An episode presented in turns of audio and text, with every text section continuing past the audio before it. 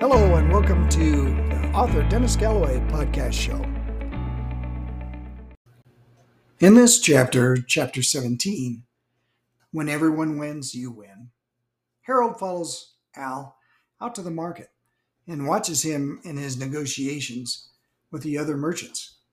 And he sees how it can be applied, the art of negotiation, such that when you have to negotiate hard for something, you learn that if the person you're negotiating with um, feels like they also won or achieved what their goal was and not feel cheated, then there's no resentment.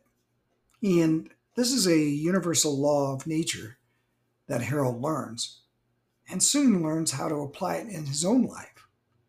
So listen to this episode and find out how Harold really understands this art of negotiation.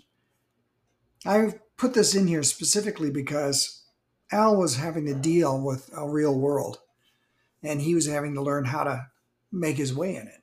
And that's an important lesson for people to understand and learn. So I wanted to include it in the book here in this particular chapter so you could follow how a young person learns uh, about negotiating for things that they want in life.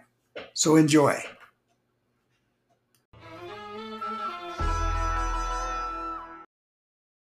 Chapter 17 When everyone wins, you win. Harold wrote and wrote, and at the stroke of midnight he dozed off. He began to dream, if it really was a dream, and found his vision beginning to clear from the white fog. Then he heard Alhamid's voice as it began telling the story once more. Harold found himself accompanying Alhamid as he went about some tasks given him by his new master. My new master, Jomana Karim, was firm in his dealings with me, but also fair and kind. At first, I had a lot to learn, so I was given a series of tasks to perform. I would go on errands, at first simple with explicit instructions on what to do. After proving myself capable of following instructions, I was allowed to make some small decisions myself about how an errand was to be carried out. My master had no children of his own, so he soon developed a fondness for me, and I for him. Harold stood behind Alhamid as the tutor taught him how to read. Harold studied the language along with him as he struggled to understand it. Soon, Harold could recognize the Arabic letters and understand their meaning. He would whisper definitions into Alhamid's ear to help him understand the meaning. That means horse.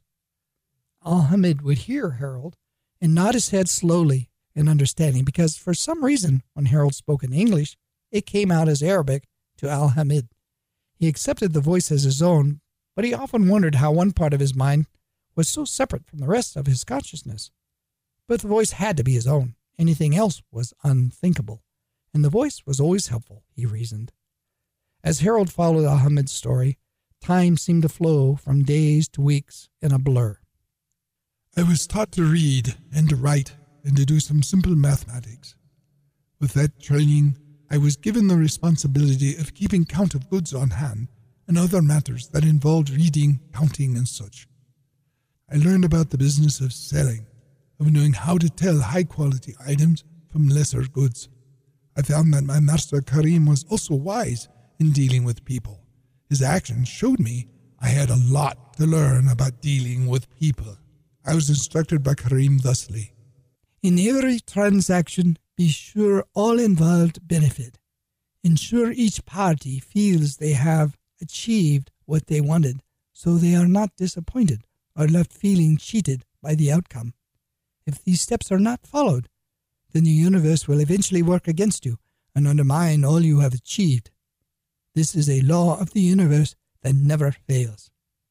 Harold paid close attention to what Karim said to Al Hamid. He noticed Al Hamid applying this principle when conducting business. Harold saw how effective it was in relationships he developed between him and the merchant he was dealing with time and again. Harold knew that this particular principle was important to remember. I saw this principle act out time after time when two people negotiated a deal for a trade. One dominated the other, or took advantage of their weakness, or tricked the other into a settlement they did not want? The one who did this was eventually brought down by life's circumstances. It seems the universe likes balance.